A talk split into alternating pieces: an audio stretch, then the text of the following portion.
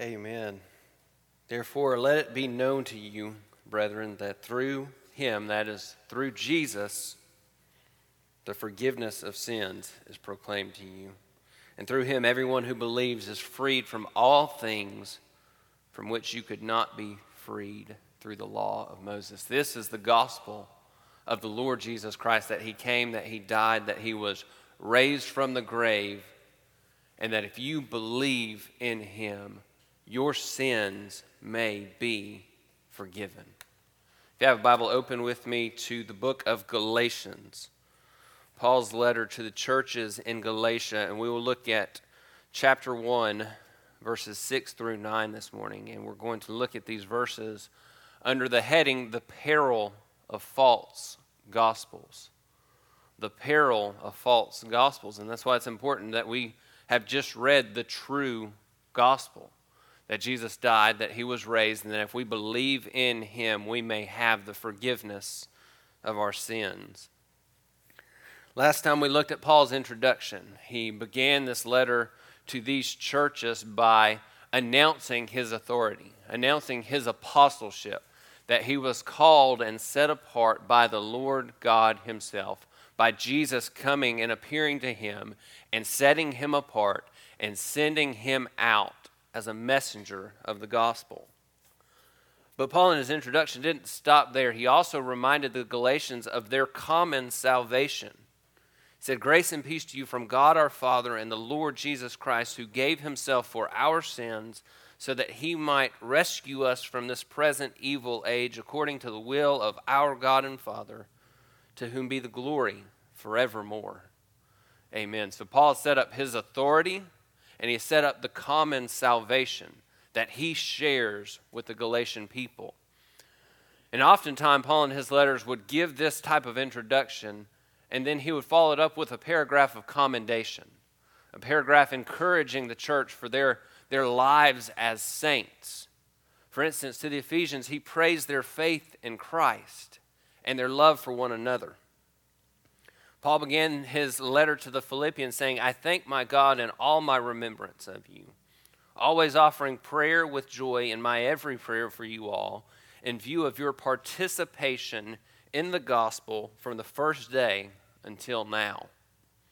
Even to the Corinthians, those people who lived debauched lives, who were called out of great sin, who struggled with understanding the scriptures, who struggled with, with letting their sin remain with them even to that church, Paul began with, with an encouragement.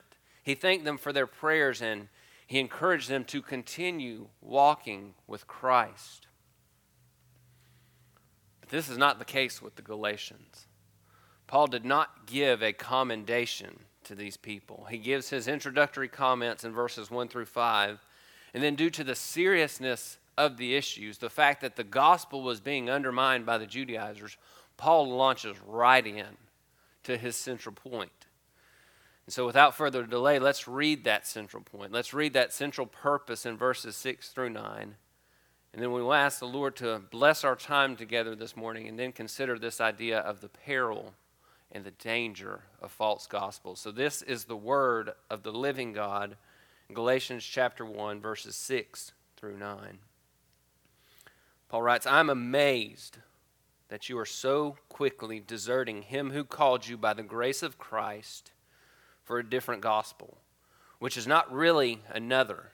Only there are some who are disturbing you and want to distort the gospel of Christ. But even if we or an angel from heaven should preach to you a gospel contrary to what we have preached to you, he is to be accursed. As we have said before, so I say again now. If any man is preaching to you a gospel contrary to what you have received, he is to be accursed. Let's go to the Lord in prayer. Father, as we read your word, it is striking the seriousness of the issue with which Paul is dealing here the, the issue of the purity of the gospel of the Lord Jesus Christ. Lord, for it surely is perilous to believe anything but the pure and true gospel. For Lord, if our hope is in anything but the, the hope that comes in Christ through faith in Him, we are condemned. We are, as Paul wrote here, to be accursed. How much more so are those who proclaim a false gospel to be accursed? So, Lord, as we consider the seriousness of this matter, I pray, God, that you would help us by your Holy Spirit to understand the text before us. Lord, help us to, to see what was going on with these churches in Galatia, to understand the dangers of bad theology, understand the dangers of, of a watered down or trumped up gospel that is not in line with what has been taught and proclaimed in your word. Help us to see the, the gravity of that and then to become guardians and proclaimers of the truth. Lord, help us to have a great desire and a great boldness to guard the good deposit that has been entrusted to us. Your word, O oh Lord, is crystal clear as to what is required for salvation. For it is by grace, through faith, not of our works, but only through Christ for the sake of your glory. God, may we guard that truth. Would your Spirit open our minds and humble our hearts to see and understand what is before us today? Lord, as, as we finish, would you put strength in every stride so that we may go out and run the race of a servant good and faithful while boldly proclaiming that Jesus saves. Lord, it is only by your grace and through your Spirit that any of this can be accomplished. Our words and our strength will fail utterly. So, Lord, do your work in us. And not to us, not to us, O Lord, be the glory, but to your name be all praise and glory and honor. Pray in Christ's name. Amen. So, as we see in this text, false gospels will condemn both the hearer and the proclaimer. Those who preach false gospels are accursed, and those who believe false gospels are called by Paul those who desert the God who called them by grace in Christ. That is a serious matter. But we who are in Christ can take heart because we know that we will not fall away. We who are in Christ know that it is Christ who keeps us. It is Christ who guards us, and it is in and through Christ that we are secure. But we also know that we must stand firm we must not waver on the truth of God's word. We must stand firm over the course of our entire lives to prove that we are in the faith. We must stand firm to prove that we have not believed a different gospel. We must stand firm to prove that we have not believed in vain.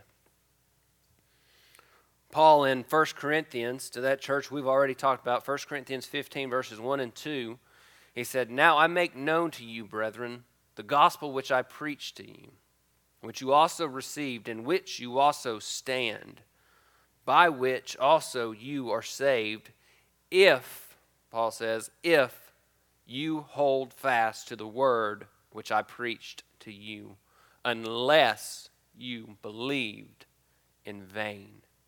Hold fast to the word that was preached believe in such a way that your life is transformed. In his second letter to the Corinthians, Paul writes in 2 Corinthians 13 Test yourselves to see if you are in the faith. Examine yourselves.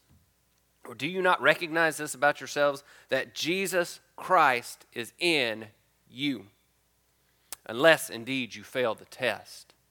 Test yourselves to see whether or not you are in the faith. Because if you are in the faith, Jesus Christ is in you, and your life will show that you are in the faith, you will stand firm on the truth and in the truth because it is God who is at work in you. So, believers in Christ can have a great confidence in our salvation. We have this great confidence because we are kept by God.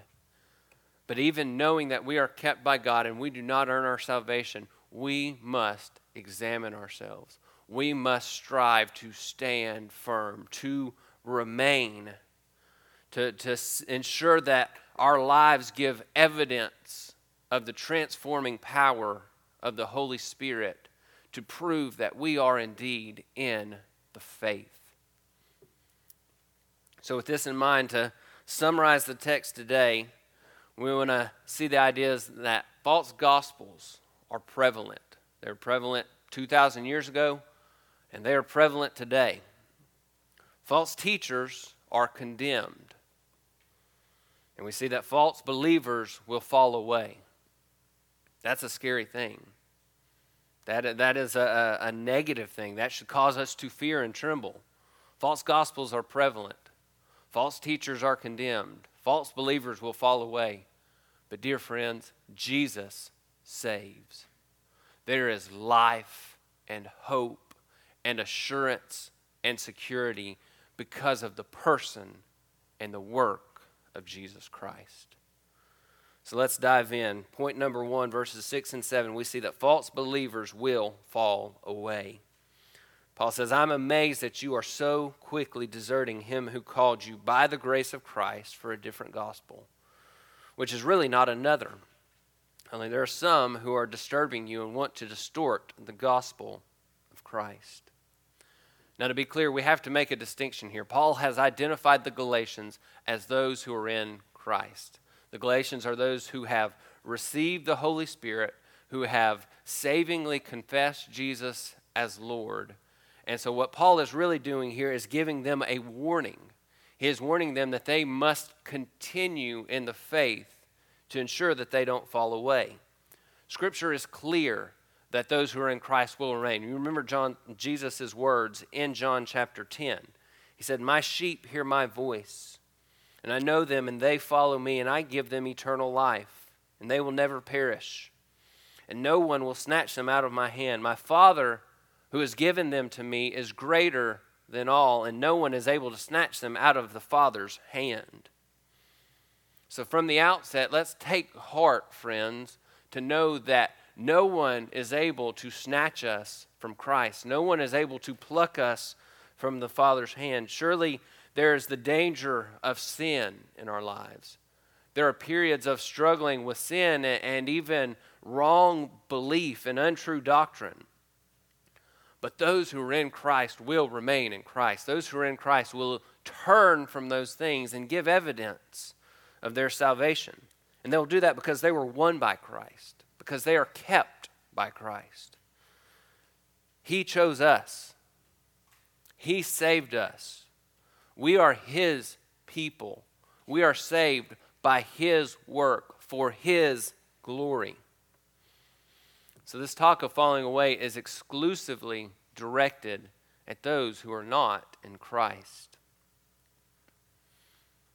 However, don't let that give you a false sense of assurance. We, we know from Scripture that there are those who claim to be in Christ whose lives do not, do not match up with that claim.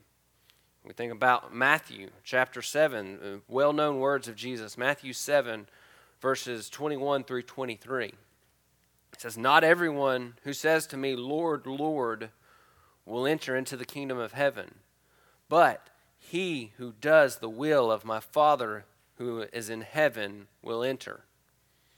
Many will say to me on that day, Lord, Lord, did we not prophesy in your name, and in your name cast out demons? And in your name perform many miracles. And Jesus then says, And then I will declare to them, I never knew you. Depart from me, you who practice lawlessness. So we have the assurance that we who are in Christ will remain in Christ. But we also have this terrifying teaching of Jesus that there are those who on that day, last day will say, Jesus, did we not do all of this for you? And Jesus will say, Depart from me because I never knew you. You were never in Christ. So we have to hold this balance. There, there's a, a healthy and a good tension that we see from those things. We, we must not give ourselves unnecessary fear of falling away, but we must not also give ourselves an unbiblical assurance that we are in Christ. Paul told the Philippians of this in Philippians chapter 2. He said, So then, my beloved, just as you have always obeyed, not as in my presence only, but now much more in my absence, work out your salvation with fear and trembling. For it's God who is at work in you both to will and to work for his good pleasure. To work out our salvation according to Paul, according to Holy Scripture, to work out our salvation is to walk in humble obedience. Paul references how they obeyed in his presence and in his absence. Then he says, Now do that and work out your salvation with fear and with trembling, with great humility. We must strive after obedience. But, friends, as we strive, we know that it is God who is at work in us, both to will and to work for his good pleasure. Our obedience is but a response of devotion because of the glorious saving work of Jesus Christ. So, with that, let's consider then what Paul says here in verses 6 and 7. Uh, the idea that false believers will fall away. He begins by saying, I am amazed that you are so quickly deserting him who called you by the grace of Christ. This is not a light matter. This is not a trivial thing to Paul. It is not a trivial matter to the Lord who directed Paul to write these words. For what we believe, dear friends, hear this, is of eternal significance. How you believe and apply the gospel of Christ is, is eternally judging where you will spend eternity. If you rightly believe and submit your life to Jesus, you will spend eternity in heaven worshiping the Lord in purity, perfection, and holiness and righteousness. But if you don't, if you wrongly believe or wrongly apply the gospel, you will be condemned. You will perish. You will know the torment of the lake of fire.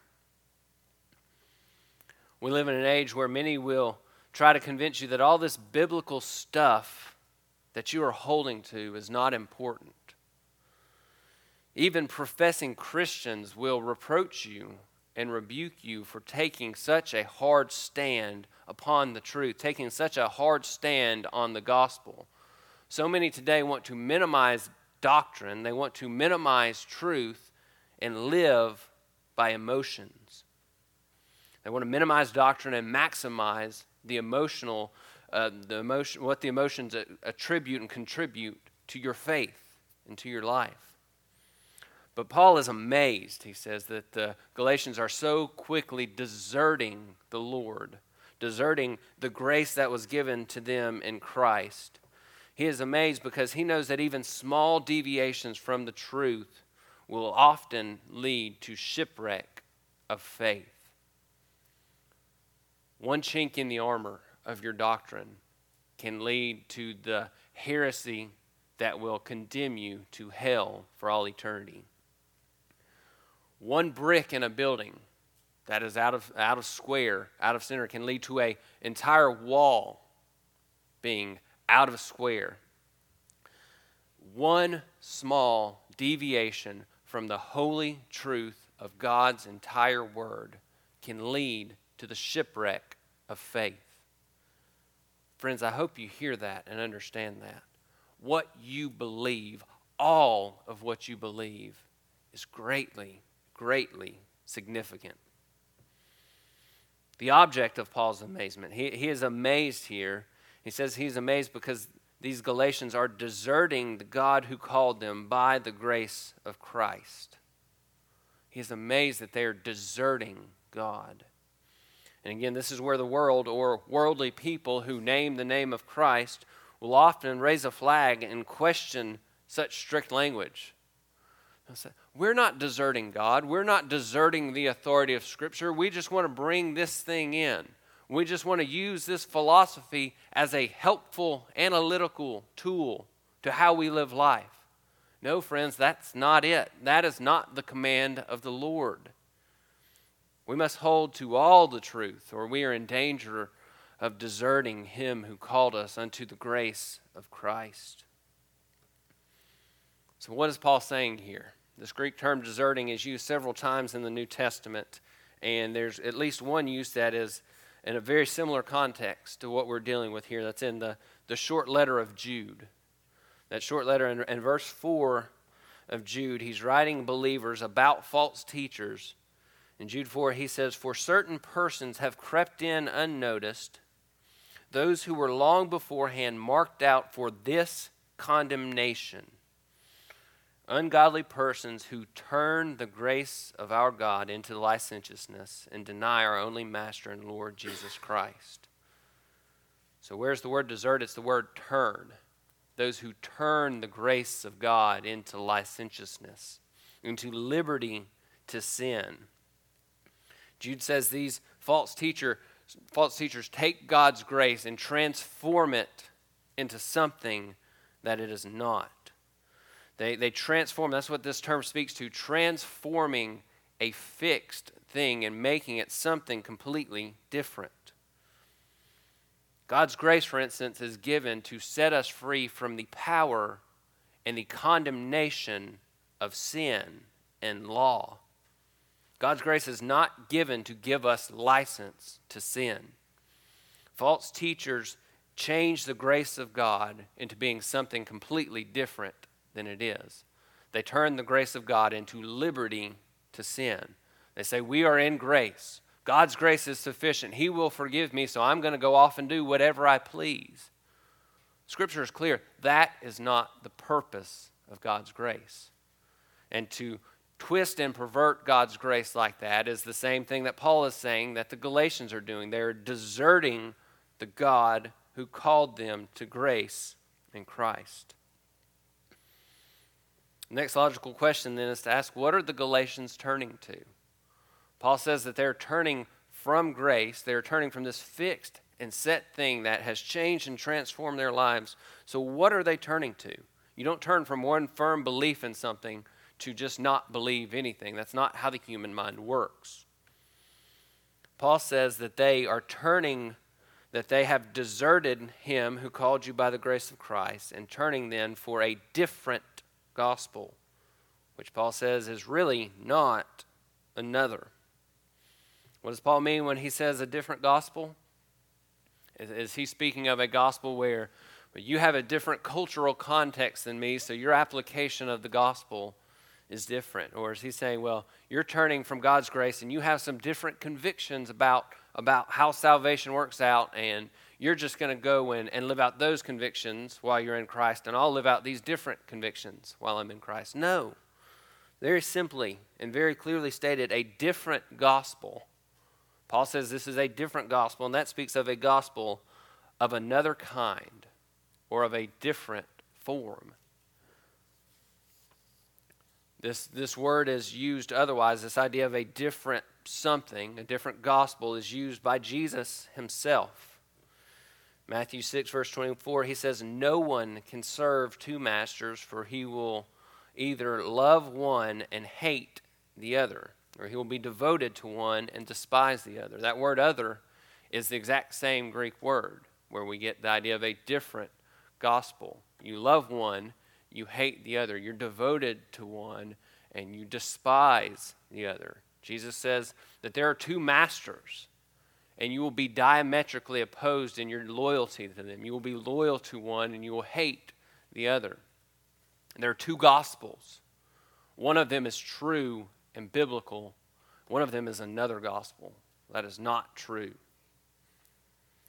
Paul uses this term in um, 1 Timothy chapter 1, verse 3, he told Timothy to remain on at Ephesus so that you may instruct certain men not to teach strange doctrines. Remain on at Ephesus so you may teach people not to teach different doctrines. That is the combining of the word different and doctrine. So, so the idea of something is, is of something that is just not true. It is not right. It does not accord with the truth.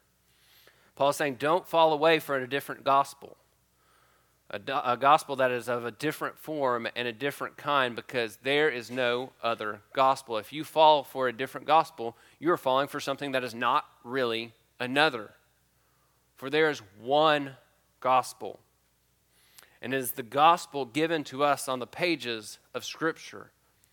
And this gospel, Paul says, is the power of God unto salvation. It is the gospel that has the power to save. And if you believe a different gospel, or if you proclaim a different gospel, you are preaching something that is utterly powerless. So, friends, I hope that we, we see from this that those who fall into false doctrine are, are likely those who were believing in a false gospel from the beginning.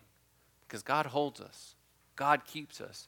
God pulls us back in. We may scurry off, and then the Lord draws us back in because His Spirit lives within us.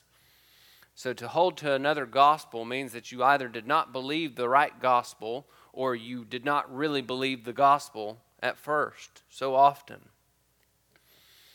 Our charge is, as Paul told Titus, we must hold fast the faithful word which is in accordance with the teaching so that we will be able to both exhort and sound doctrine and to refute those who contradict.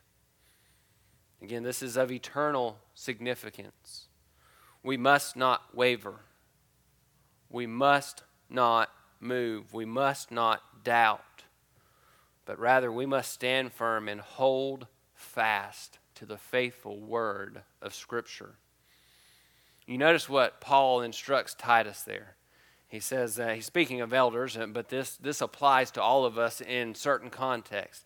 He says, He will be able to both exhort in sound doctrine and to refute those who contradict. Those are two actions, and we're called to participate in both of those. We are called to exhort with the truth, to exhort one another lovingly, patiently, and graciously with and in sound doctrine. But it doesn't stop there. We must also refute those who contradict. Now, you can kind of tie those together because how are you going to refute someone who, who contradicts sound doctrine? You're going to exhort them in sound doctrine.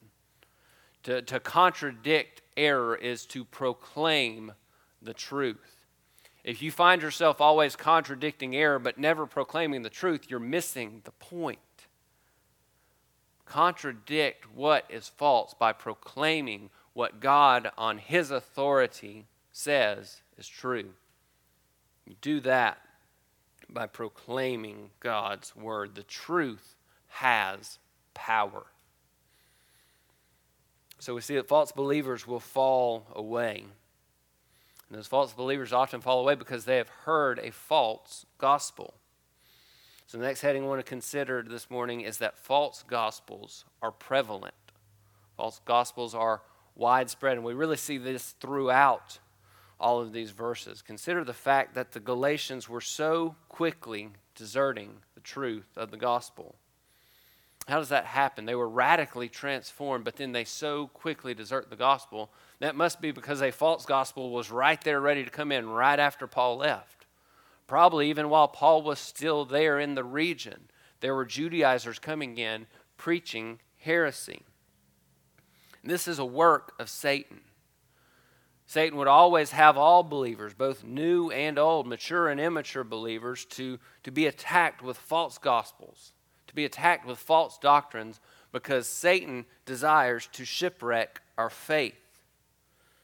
Satan hopes to ruin and wreck our walk with the Lord. He hopes to ruin and wreck our testimony and our proclamation of the gospel of Christ. Our age is not much different than Paul's time. False teachers often, often then, and certainly often today, are the ones with the biggest platforms. the most prominence, the ones with the most money, the most resources. Why? Because they tickle ears. They, they, they preach some false, phony, watered down gospel that makes people feel good. And in doing that, they accumulate to themselves wealth and power and influence because they have a large following. We witness this, especially, I think, in the preachers of the prosperity gospel. The, the practitioners of black magic in Paul's day were no different. They, they would go around healing people and practicing their magic and just accumulate to themselves a great following, a massive wealth, and then they had all the power, they had all the influence. We have to understand that a large following does not always indicate biblical faithfulness. Now, a large following doesn't indicate unfaithfulness to the truth either, but a large following does not always prove that someone is faithful to the scripture. We also see a hint, I think, of the widespread nature of this false teaching in verse 9. Paul says, As we have said before, so I say again now.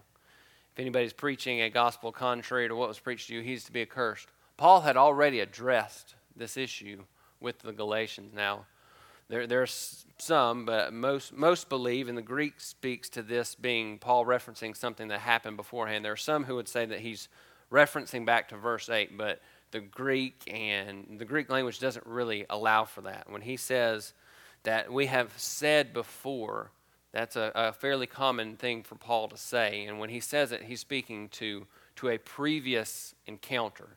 He's not speaking of the verse that he has just written. So he says, I've said this before to you. I've said this before to you because false gospels are prevalent. Even when I was in, in Galatia, just passing through on this first missionary journey, I knew that false teachers were coming up. They were right on Paul's heels, likely. And so he had told them, when they come in and preach to you a gospel contrary to what I preached, they are accursed. Don't believe them. Don't fall into their heresy. Don't fall into their traps. Again, is this not the same in our day? Many come to church with, with various forms of false teaching. They, they come into religious circles and try to mingle their error, their law, their works, their reparations into the gospel of Christ. And just as prevalent and dangerous uh, are, are those who come in and try to mix in the, the idea of liberty to sin, the falsehood of licentiousness. Those are two sides of the same coin because they both pervert the gospel. They both pervert the gospel by mingling truth with error. And that is so common in our day. We have to look at what Scripture says, and that is that salvation is by grace through faith and in Christ alone. So, with the prevalent nature of this false teaching, let's return to the end of verse 7. Um, in verse 7, we see some of the specifics of these wicked people, these false teachers, and think we can help prepare ourselves to stand and to fight against them. Paul says, Only there are some who are disturbing you and who want to distort the gospel of Christ. Essentially, this tells us the method and the means of false teachers. They, they seek to disturb the followers of Christ by distorting the gospel of Christ. Firstly, this idea of disturbing. They seek to disturb you, those who are in Christ. It speaks of troubling or agitating something or someone. It speaks of causing distress, anxiety, or fear in the mind and heart of someone who was formerly at peace. Simply stated, this is the method of false teachers to create doubts in the minds of believers. So we can draw a real clear line here between how false teachers create doubt, but how the truth does not do that. God's truth disrupts false peace. False peace. It disrupts false peace in specific ways and to specific ends. You are called to forsake one sin and to pursue this opposite thing, this good, holy, right thing. False teachers only work to cause doubt. And this is the oldest trick in the book. Think back to the garden. Genesis chapter 3. Do you remember what Satan said there to Eve? Has God said to you, You shall not eat from any tree in the garden? Has God really said that you can't? Do you just remember it wrong? Did, did he really say something else? You can imagine then Satan's craftiness through these false teachers in Galatia. Paul really say that you're justified by faith alone apart from works of the law? What about Abraham? What about Moses? What about the, the Ten Commandments? Did God change? Would he not require you to keep his law when he required those in the Old Testament to keep his law? And we know that God does not change. Jesus came not to abolish the law, but to fulfill the law. And fulfill the law, he did. He fulfilled the law so that we would not be condemned by the law. But that is exactly how the craftiness of Satan works through false teachers. They mingle that, that falsehood with these great truths. Calvin describes this method of false teaching by saying that it is that they do nothing else but cause a mass of confusion and destruction. Where there's constant confusion, constant lack of clarity, assuredly Satan is in the midst of that confusion. Our God works in clarity and order. Our God does not work in nuance or in ambiguity or in confusion. He is God of clarity. That is why we have the truth. James 3:16 says that earthly demonic wisdom is disorderly, chaotic, and evil. That is a mark of falsehood, a mark of false teachers, is that there's always ambiguity. Every statement is couched with nuance because they don't say what they mean, they don't mean what they say. Dear friends, speak the truth. Speak it clearly. Speak it boldly. Verse 7 also shows the means of these false teachers. We've kind of touched on this already. They seek to disturb believers because they want to distort the gospel of Christ. They want to pervert and change the truth, for a changed gospel is a powerless gospel. A changed gospel is a gospel that will not save. To distort means to change completely or to change around, and that is a gospel. That is what a gospel that relies on any human working is. It is a completely changed gospel. Paul does talk later in this epistle, and I said this last week and will remind you throughout that we get to this idea that we are not saved to continue and to remain in our sin. We're saved to be clothed in Christ, to walk in the Spirit, to display the fruit of the Spirit. But he makes crystal clear that we are saved, we are justified by faith alone. There are no ifs, there are no ands, there are no buts, and there's no nuance to this. Ephesians 2 8 9, for by grace you have been saved through faith, and that not of yourselves. It is the gift of God, not as a result of works, so that no man may boast. As we think about the perils and the prevalence of false gospels, we must stand firmly on all truth. We must stand firmly on the Bible and we must know then what the Bible says about saving faith. And we must reject those who participate in the spread of falsehood. That's not a popular statement today, but dear friend, you must reject and refute those who participate in the spread of falsehood. Because if we don't, if God's people don't stand up, evil men are going to continue and proceed from bad to worse. That is a promise of Scripture for sure. But our calling, our duty is to refute and to contradict falsehood. So false believers will fall away, and false gospels are prevalent. The final thing that Paul mentions in this section is that false teachers are condemned. False teachers are condemned. Verse 8 and verse 9. But even if we or an angel from heaven should preach to you a gospel contrary to what we have preached to you, he is to be accursed. Okay, he is to be accursed. That was not enough for Paul. That was not enough for the Holy Spirit. He continues on. As we have said before, so I say again now. If any man is preaching to you a gospel contrary to what you have received, he is to be accursed. So there's a couple things to consider. Firstly, we ask the question what was the gospel that Paul preached to them previously? Mike read it, Acts 13. That was Paul's first missionary journey. That was before he went to Galatia, but surely he preached the same gospel. You know, he talked about the, the death and the resurrection of Christ, and then Acts 13, 38 and 39, Paul said there, Therefore let it be known to you, brethren, that through Jesus forgiveness of sins is proclaimed to you.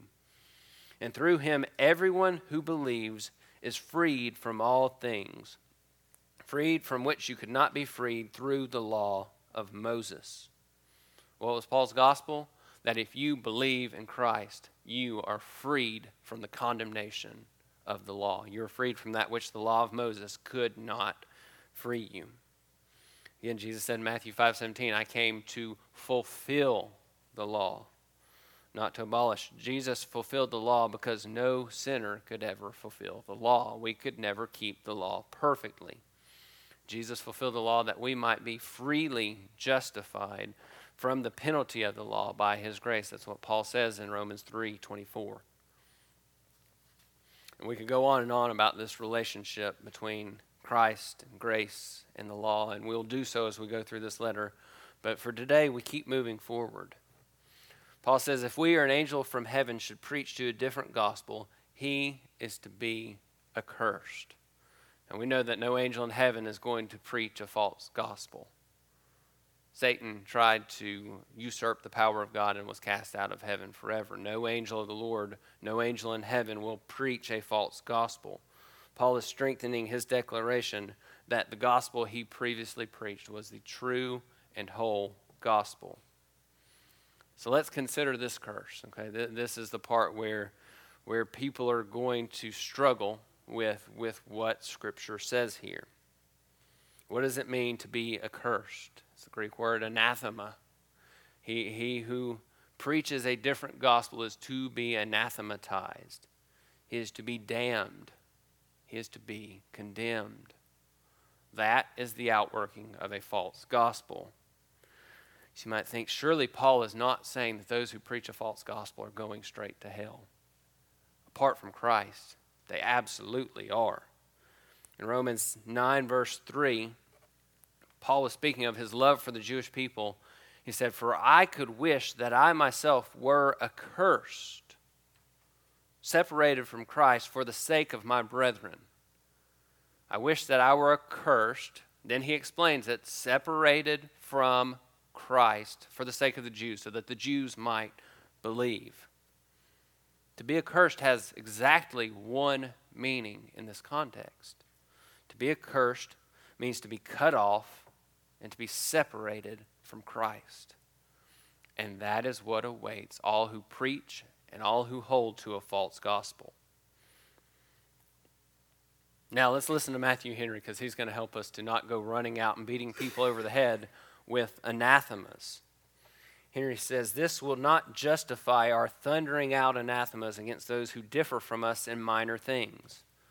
It is only against those who forge a new gospel it's only for those who over, overturn the foundation of the covenant of grace by setting up the works of the law in the place of Christ's righteousness and corrupting Christianity. So, those who are anathematized are those, Henry says, who forge a new gospel, who create a new gospel by mingling in that which does not belong with the gospel, with the truth. MacArthur said about the same topic, he said, false systems false religions are attractive because they emotionally appeal to love, brotherhood, unity, and harmony. MacArthur continued False teachers are popular because they seem to be warm and pleasant, and they claim to have a great love for God and for others. No matter the unity, no matter the harmony of the message, and no matter the winsomeness, winsomeness or the love with which the proclaimers speak, if they speak that which is not true, they are to be accursed. They are to be condemned. Now, that's no excuse to go out and be mean and hateful and to speak the truth without love. But it is not the love with which you speak that proves the truth of your message. It's your message being compared to the Word of God. No matter the sacrifice or the sincerity with which one holds a belief, if they hold to a false gospel, even sincerely, even sacrificially, the same fate awaits condemnation, anathema. And that's a hard truth. It's a hard thing to understand because there are so many. You think about these third world countries and, and places like Africa where the prosperity gospel is so prevalent. These people give everything they have to prosperity preachers, and then they're given a false gospel. They're given something that will send their souls to hell faster than had they never heard anything before. Not because they're any more condemned, because now they have something false to hold to. They have a false hope. And those who preach that gospel, the Lord will not deal kindly with. God is merciful, He is loving, He is patient, He is good and kind and faithful. God is holy. God has wrath reserved in heaven to pour out upon those who prey on unsuspecting souls with false gospels. They're to be accursed. We must separate as soon as we see falsehood. We confront it, but we must separate. So I hope you see here the serious nature of the gospel, the serious nature of false believers and false teachers and the eternal end of those who are entangled in false gospels. This is a serious matter. It is one of eternal significance. So, seeing all that seriousness, let, let's just take a couple minutes and end with this message of great hope. There is hope even in this text. It is so serious, but we see a glimmer of hope. Verse 6 I am amazed that you are so quickly deserting him who called you him who called you by the grace of Christ. That is the good news of the gospel that God has called us by the grace of Christ, that He's called us to forsake our sin, to believe in Jesus who went to the cross and bore the punishment of your sins, to believe and to be transformed. So we consider the seriousness of false gospels, we must remember that there is but one gospel. And that gospel is that Jesus is the author and perfecter of all faith and that he laid down his life for you and for me. Hebrews 12, verses 1 and 2 says that we must lay aside every encumbrance, lay aside the sin which so easily entangles us, and let us run with endurance the race that is set before us, fixing our eyes on Jesus, the author and perfecter of faith who for the joy that was set before him endured the cross, despising the shame, and he has sat down at the right hand of the throne of God. This is the, the great goal of the believer that we fix our eyes on Jesus, the author and perfecter of our faith. We look not at the temporal and passing things of this world, but we look at our Savior, Savior who earned and who guards our salvation. False believers will fall away, but Jesus saves, Jesus keeps. False gospels indeed are prevalent, but God's truth is triumphant. False teachers are condemned, but Jesus was made a curse for you and for me. Jesus was condemned on our behalf so that he would take our condemnation, so that he could give us his righteousness. Though our outer man might be wasting away, the inner man is strengthened and renewed day to day because we hope in a king and of a kingdom that is not of this world. The battle over truth will rage. The battle over truth, friends, is raging. Evil men will and are distorting the gospel and disturbing, upsetting, causing anxiety and fear in believers. But the war has already been won. The grace of Christ will fill you for each and every battle. So let us see the warnings here from Paul to, to understand that false believers will fall away, that false gospels are prevalent, that false teachers are condemned. But may we also remember that Jesus saves. May we look to him. May we be found in him. Paul said, and we'll close with this. Paul in Philippians chapter 3, verses 7 through 11 said, But whatever things were gained to me, those things I have counted as loss for the sake of Christ. More than that, I count all things to be lost in view of the surpassing value of knowing Christ Jesus my Lord, for whom, for whom I have suffered the loss of all things, and count them but rubbish, so that I may gain Christ, and may be found in him, not having a righteousness of my own derived from the law, but that which is through faith in Christ, the righteousness which comes from God on the basis of faith, and that I may know him and the power of his resurrection, the fellowship of his sufferings, being conformed to his death, in order that I may attain to the resurrection from the dead. May we know him. May we join him in his suffering. May we, as Paul said, count everything as loss for the surpassing greatness of knowing Christ. And may we be found in him clothed and covered in his righteousness. For we are washed in the blood of Christ. Let's close in prayer.